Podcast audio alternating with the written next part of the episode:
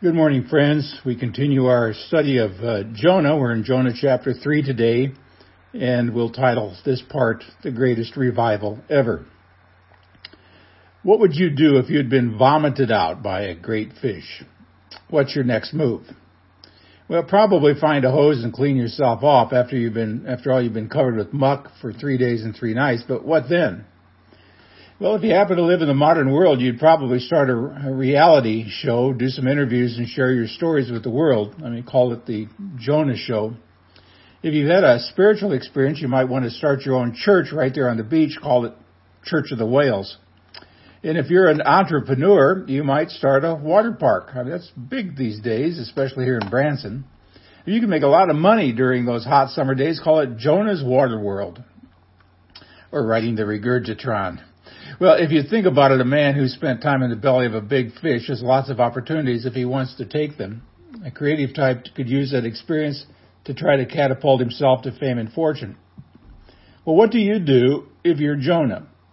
Well, at this point, you wait for God to tell you what to do next. And in Jonah's case, he didn't have to wait very long. Because here comes God's renewed call in verses 1 and 2.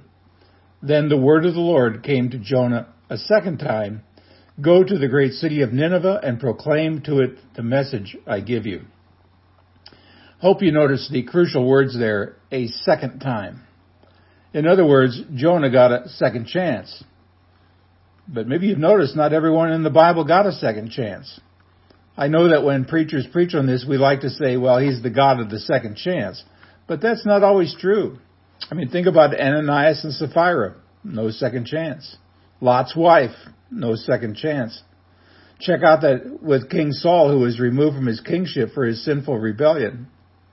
See, the fact that God gave Jonah a second chance doesn't mean that we will always be given a second chance when we disobey.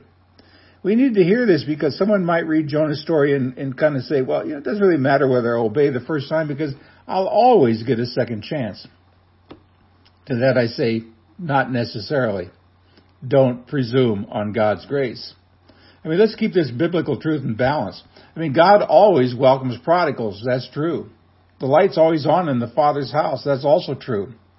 But Jonah did not know in the belly of that big fish what would happen if and when he got out. The really encouraging truth here is that Jonah's disobedience has not canceled the call. God's message is go to Nineveh and don't mess it up this time we might say that there is good news and bad news here. The good news is God hasn't given up on Jonah. The bad news is he still wants him to go to Nineveh. Well, we learn several important truths from this. One is that God does not hold grudges. He's the God who abundantly pardons sinners when they come to him. He, I mean, he's demonstrated his grace by renewing his call in Jonah's life. Second, God doesn't lighten the load. Now, it's not as if God has said, okay, Jonah, I get it. You don't want to go to Nineveh, so I want you to take my word to Tarshish because that's where you were going anyway. I mean, that's not how it works. God doesn't negotiate when we rebel against him. God gives Jonah a second chance to do what he should have done in the first place. And third, God doesn't give up. I mean, he cares more for the worker than for the work.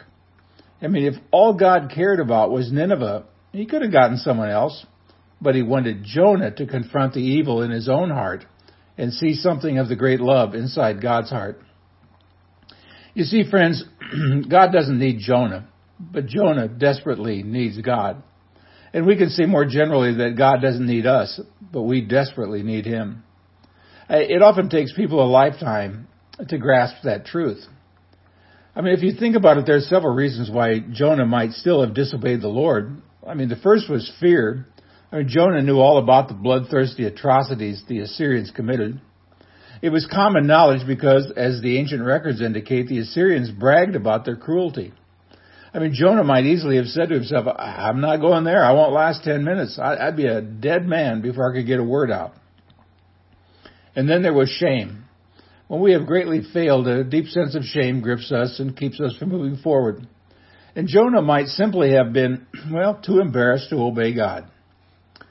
And finally, there is the continuing issue of hatred for the Ninevites and all they stood for. As we'll see later, nothing about his time in the great fish changed the depth of his disgust for the Assyrians. He still preferred to see them go straight to hell. Verse 3 says that Jonah obeyed the Lord and went to Nineveh.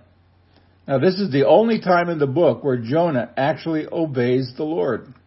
Before and after this episode, Jonah has a stinky attitude. But at this point, he obeys God's call. This leads me to another important point. You don't always have to like what you're called to do, but you have to do it anyway. You don't have to love Nineveh, but you do have to give God's message.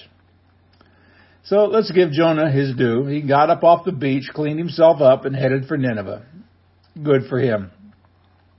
And that leads me to an important principle. It's this. Small obedience always beats great intentions. Sometimes we put aside the small things because we intend to do something great someday. We dream about what we will do when we have more time or more money or when we aren't so busy or when the kids are out of school or when we get that promotion or, or we're called to a different church or when we get to a better job. We all got great plans that we dream about.